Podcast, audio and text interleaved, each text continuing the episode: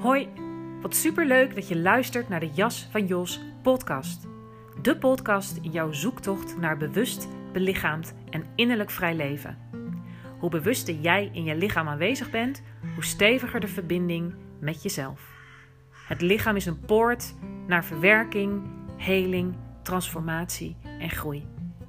In deze podcast hoor je over zelfontplooiing, zelfleiderschap, trauma, kanker en spiritualiteit vanuit zijnsgeoriënteerd, lichaamsbewust en polyvagaal perspectief.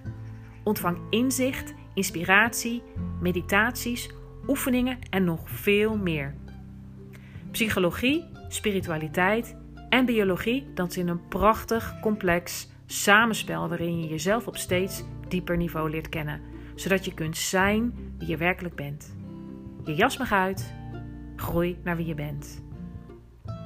Ik dank je alvast voor het luisteren en wens je super veel luisterplezier.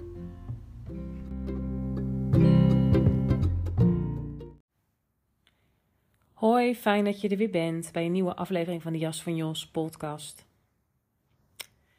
Um, ja, waar ik het vandaag over wil hebben, is hoe we allemaal een product zijn van onze geschiedenis. Klinkt een beetje oneerbiedig.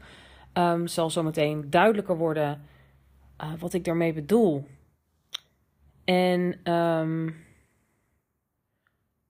ja, dat het, hoe zinvol het is om onder ogen te zien dat dit zo is. Um, als je mij volgt, dan hoor je mij geregeld over uh, trauma, um, de rampen uit je geschiedenis, uh, de leegtes, de wonden, die, die, en die eigenlijk altijd terug te voeren zijn tot de kindertijd. Omdat, en ja, zoals je weet, geloof ik daar steeds meer in dat het blijkbaar de bedoeling is, dus zo gaat. Um, om daar uiteindelijk als een uh, vrijer, zuiverder, afgestemde mens uit te komen. En dat we het altijd weer net, zeg maar, een tandje afgestemder kunnen doen dan onze ouders. Zonder dat dat het doel moet zijn, zonder onze ouders tekort te doen. Want dat vind ik gewoon super belangrijk om daarbij te zeggen. Um, maar, maar dat we allemaal kleerscheuren oplopen. Dat we nooit 100% ontmoet worden dat onze ouders nooit helemaal afgestemd zijn op ons. Omdat er drukte in het gezin was, omdat er misschien ziekte was, eh, dat er misschien uh, uh, iets met een ouder aan de hand was. En in ieder geval wat altijd aan de hand is, zoals wij onze wonden oplopen, zo hebben onze ouders ook wonden opgelopen. En hun ouders, en hun ouders, en hun ouders. En ik kon dat laatst zo mooi ervaren, ook in een sessie en ook met een systemische inslag. Hoe ik zo de hele uitwaaierende lijn van voorouders achter me kon voelen staan. En hoe belangrijk het is om iedereen uh, zijn of haar plek te gunnen. Ook al zijn er dingen misgegaan, ook al is je wat aangedaan, ook al is je wat overkomen. Um, dat je hebt aan te nemen van je ouders.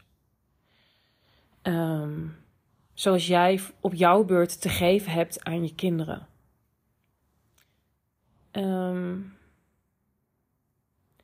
en voordat ik deze uh, begon met opnemen van deze aflever aflevering, um, ook omdat ik daarover heb geschreven, dat je uh, wellicht gelezen hebt, zo van hè, hoe je een, een vervormd beeld van je eigen kindertijd kan hebben, um, is dat dat mij ineens zo helder voor de geest stond een hele belangrijke sleutelervaring, een hele helende ervaring, ergens volgens mij in het eerste of tweede jaar dat ik zijnsgeoriënteerde training uh, deed.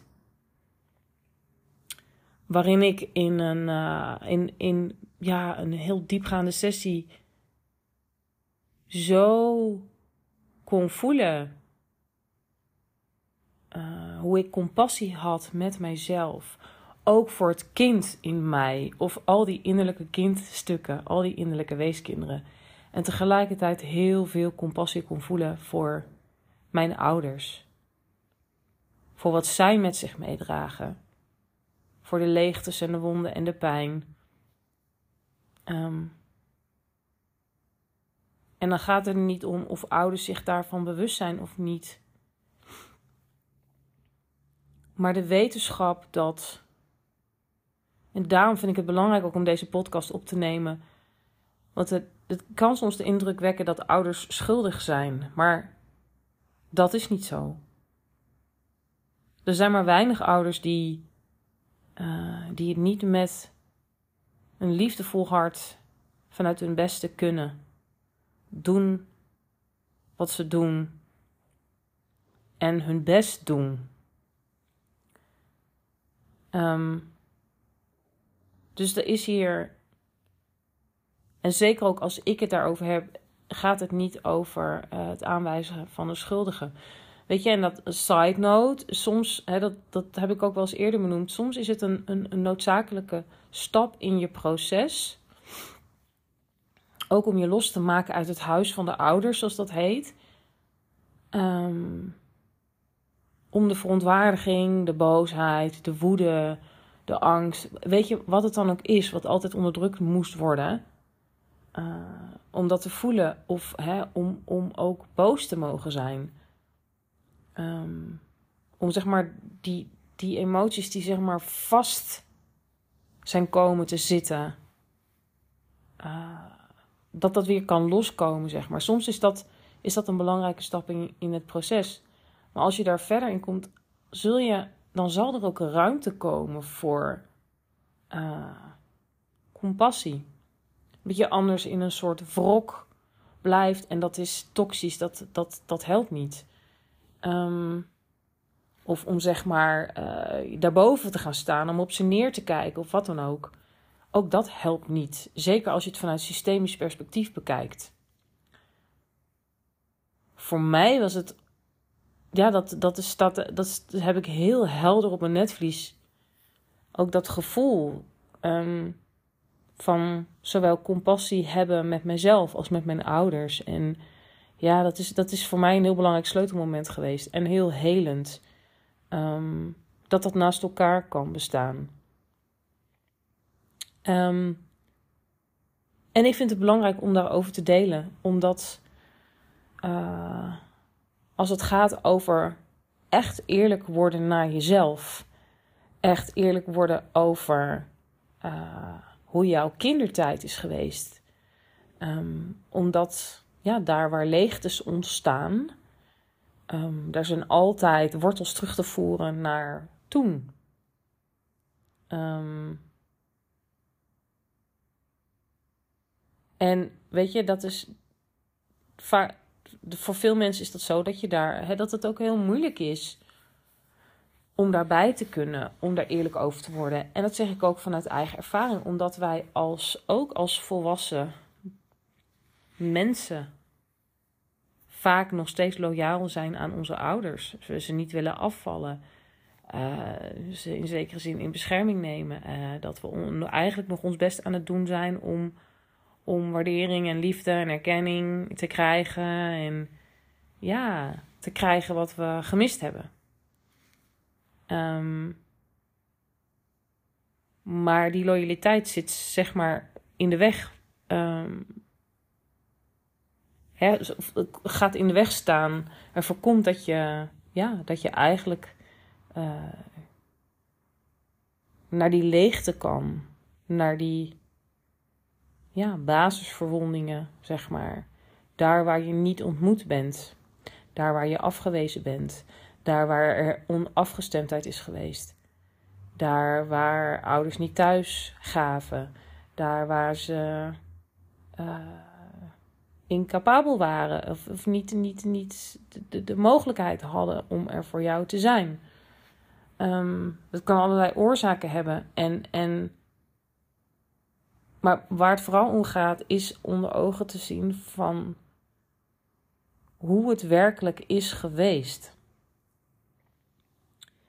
En in de ruimte die ontstaat, waarin je nieuwsgierig en vol compassie kan kijken naar jezelf en er voor je eigen leegtes kan zijn, ontstaat er ook ruimte om compassievol te zijn naar je ouders. En dat is best persoonlijk. Ehm, maar ik, ik heb het geluk dat uh, ik zowel aan uh, dat er zowel aan, uh, aan de kant van mijn vader als van mijn moeder memoires zijn geschreven door een opa en een oma. Wat natuurlijk hè, vanuit dat perspectief is geschreven.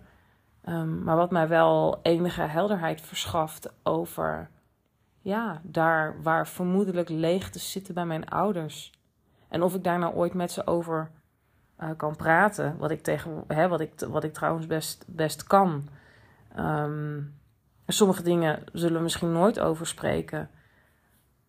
Maar het, is, het helpt om, um, ja, om daar met een compassievolle blik naar je ouders te kunnen kijken.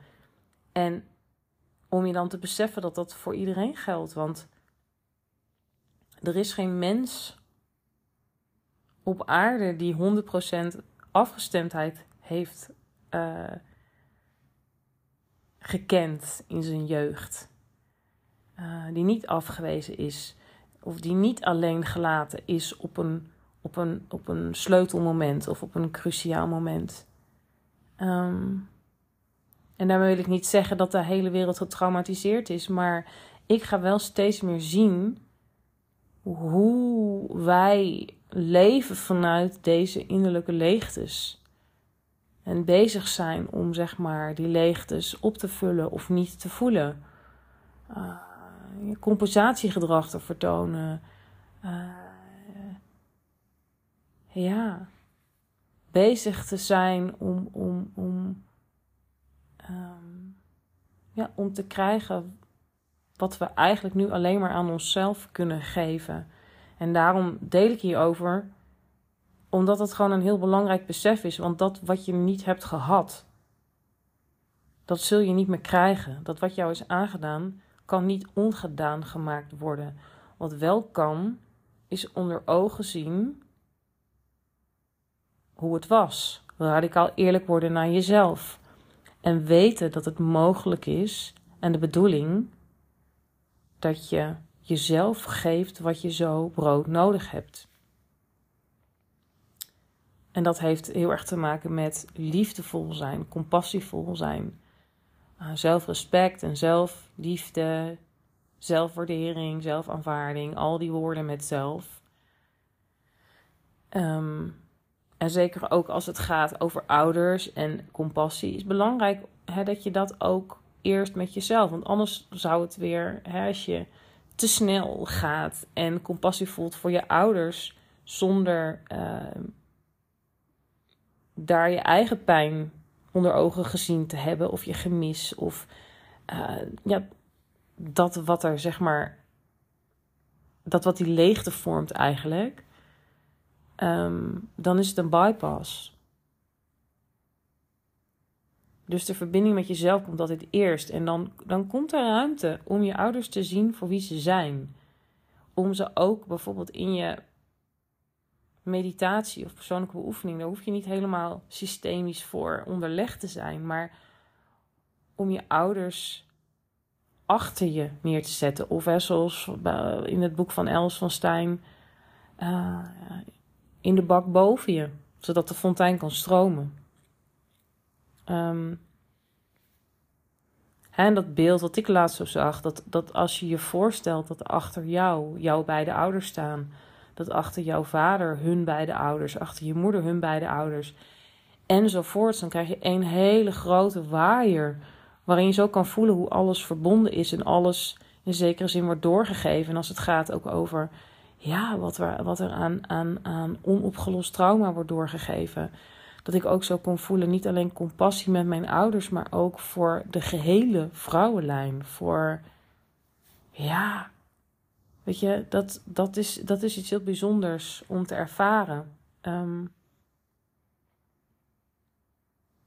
en ja, de reden waarom ik deze podcast wil, maken is.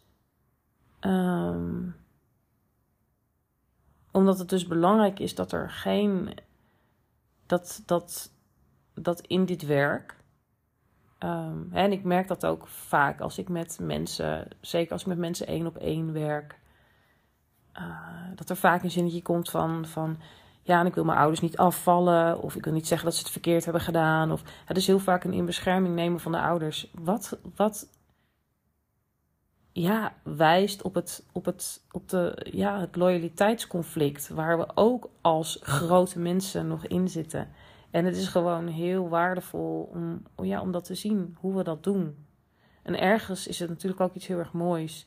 Tegelijkertijd is wil je echt volwassen worden, emotioneel volwassen, uh, echt op eigen benen staan en op een authentiek fundament je bestaan hier op aarde leven, um, dan is het heel belangrijk om uit het huis van de ouders te komen. Uh, om je los te maken van bepaalde patronen, overtuigingen. Um, ja, om te helen. Om te verwerken, te helen, te transformeren. Want dat allemaal gaat je uiteindelijk innerlijk ruimte geven om ook door een zuivere bril wil ik zeggen, maar misschien zonder bril, gewoon zuiver je, je ouders te zien voor wie ze zijn. En jezelf. Want, weet je, wij zijn ook geen heilige boontjes. Ik ben ook geen heilig boontje. Ik zeg altijd, iedereen die, die iedere stap, mini-stap die je in dit, in dit soort processen zet, is super moedig. En daar bewijs je jezelf en daardoor mensen om je heen en het collectief en de wereld een dienst mee. Dat is wat ik, wat ik, wat ik heilig geloof. Ehm, en ergens kun je dus steeds vrijer worden. Maar daar waar, je waar, waar de fundamentele leegtes zitten, je basisverwondingen zitten en dergelijke, dat zijn gewoon een soort ja, littekens, knopjes waarop gedrukt kan worden. En um, dus zo belangrijk ook. En dat is voor mij ook nog steeds een uitdaging om uh, vriendelijk te blijven op het moment dat je in beperkt gedrag, om het zo maar te zeggen. Dat je reactief wordt, dat je merkt, oh ja, ik ben aan het pleasen. Oh ja, ik, ik, ik laat niet het achterste van mijn tong zien, ik hou me in. Of uh, grootspraak, whatever, maakt niet uit wat het is. Als je merkt dat je in een soort strategisch of reactief gedrag vervalt... Um, dat zal altijd gewoon gebeuren. Zeker op het moment dat je misschien in een wiebelige periode zit, iets, iets, iets heftigs meemaakt. Uh, uh, dat je naar die persoon tegenkomt die, uh, die jou heel makkelijk kan triggeren of wat dan ook. En dat is ook oké, want de grootste kunst is om vriendelijk te zijn. als het gaat om je eigen beperkingen en die van anderen. Dus dat is zo'n belangrijke beoefening. Um, en dus hoe meer innerlijke ruimte je gaat ervaren, hoe meer je dus wat meer, ja, dus als, als die bewuste waarnemer kan waarnemen wat in je gebeurt, heb je ook sneller weer een stop gemaakt, kan je die weer uit, kan je als je schade hebt aangericht, hè, daar weer over in verbinding gaan op het moment dat het rustig is. In ieder geval word je niet meer uh, bepaald en geleid door, uh, ja, door die leegtes of die wonden of die innerlijke delen, die, dat het bijna altijd jonge delen zijn, die eigenlijk niet achter het stuur behoren te zitten. Al die zelfbeschermende delen. Maar dat je veel meer, hè, wat ik de laatste tijd, heb je misschien me vaker over horen schrijven zelfgeleid leven. Dat jij als, als, als zelf, als hoofdpersoon daar um, achter het stuur zit. En um, dat betekent dat er dus ook meer innerlijke ruimte is voor, al, voor als, die, als die dingen misgaan. Dan is het geen ramp, weet je. Dan is het, dan is het weer een aha. Oh ja, een uitnodiging tot, tot, tot ja, groei. En, en, en misschien op nog dieper niveau hele. Ehm, en dat betekent dat zelfcompassie veel makkelijker bereikbaar is, als het ware. En dus ook compassie voor anderen. En dus ook je ouders en hun ouders. En uh, dat wat je in de wereld ziet gebeuren. En dat is ook zo'n belangrijke, hè? want dat is wat ik net bedoelde te zeggen.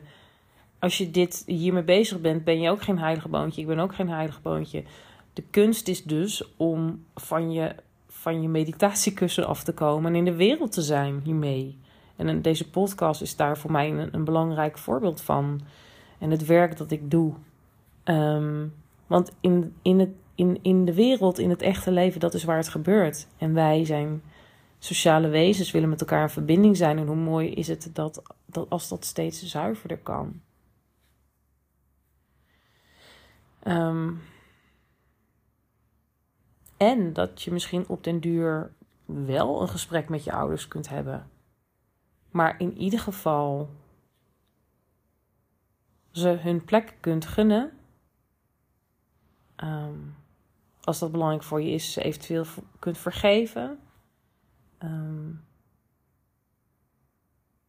in mijn geval, wat het voor mij betekent, is dat ik gewoon heel veel liefde kan voelen voor mijn beide ouders. Dat ik, ja, zo mijn ideeën heb over waar de pijn daar zit. En, en, en ja, of, of ik het daar nou ooit met ze over ga hebben, dat weet ik niet. Ehm, maar het helpt er in ieder geval. Weet je, bepaalde irritaties die zullen er blijven. Dat zal iedereen herkennen. Ehm, maar dat het niet meer zo'n big deal is.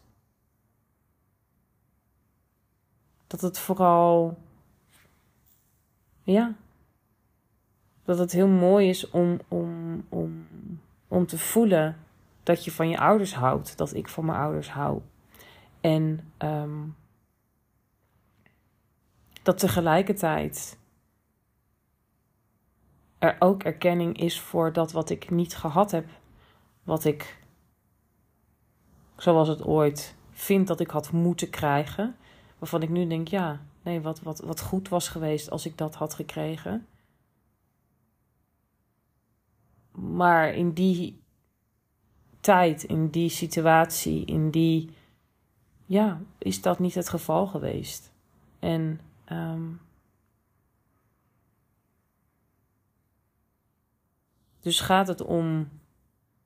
Hè, en zo, zo geldt dat voor ons allemaal. Gaat het om zelferkenning en. Uh, daar dus echt radicaal eerlijk over te worden. En nogmaals, soms is het nodig om daar de gevoelens van boosheid misschien die er nooit mochten zijn te kunnen voelen, zodat het vrij wordt en zuiver om je ouders te kunnen zien voor wie ze zijn. Als je jezelf leert zien voor wie je bent, die pure ziel, zoals je ooit ter wereld bent gekomen, dan, dan wordt het ook makkelijker om de puurheid en de goedheid in de mensen om je heen te zien. En dus ook in je ouders. Ehm, en in mensen die moeilijk voor je zijn. Ehm, en ja, daar is soms, weet je, dat is niet, dat gaat niet over één nacht ijs. Ehm, maar ik kan je zeggen dat het, ja, dat het, dat het een hele fijne plek is om vanuit te leven. Klinkt een beetje gek. Um, het zorgt in ieder geval voor dat je, dat je los kan komen van, van slachtofferschap, van wrok, van uh, de noodzaak voelen om zelf schuldig te zijn of een ander schuldig te maken. Um, en dat, dat scheelt gewoon een enorme bak aan energie. En zorgt ook voor dat het niet blokkeert in je. Ehm,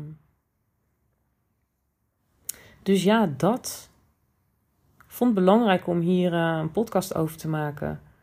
En, uh, en wellicht misschien ook om, om, ja, omdat ik natuurlijk het een en ander over deel. Uh, over hoe je je eigen jeugd ziet. Um, super belangrijke nuance om te, maak, om te maken dat, dat, uh, dat het losstaat allemaal van uh, schuldvraag. En dat ik op mijn beurt ook zorg voor pijn bij mijn eigen kind. En zo doen we dat allemaal. En om daar realistisch over te zijn, dat je nooit perfect zult zijn, nooit de perfecte ouder zult zijn.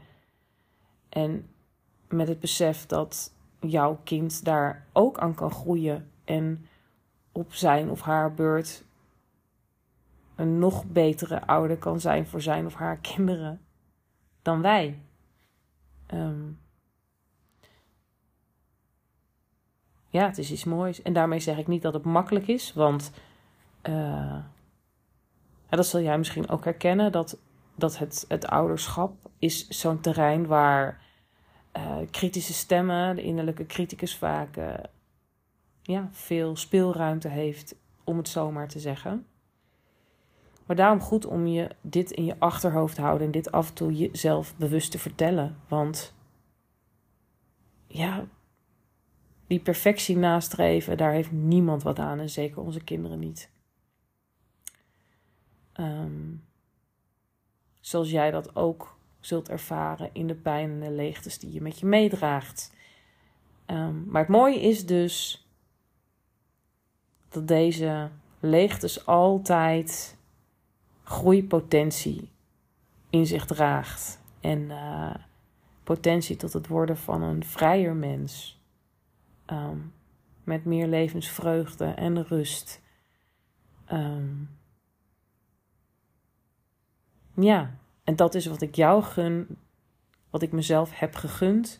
Dat is wat ik mijn ouders gun, wat ik jouw ouders gun, dat ik wat ik de, onze kinderen gun. Um, dus als ik je raak met deze podcast op een, uh, op een positieve manier, dan uh, hè, misschien ook op een minder positieve, dus dat het confronterend is. Maar ik bedoel daarmee te zeggen, als ik je raak, dat het je aan het denken zet, dat je denkt, oh ja, um, ja, dan is mijn doel bereikt. Om het zo maar te zeggen. Nou, ik uh, sluit deze af en uh, ik spreek je bij de volgende.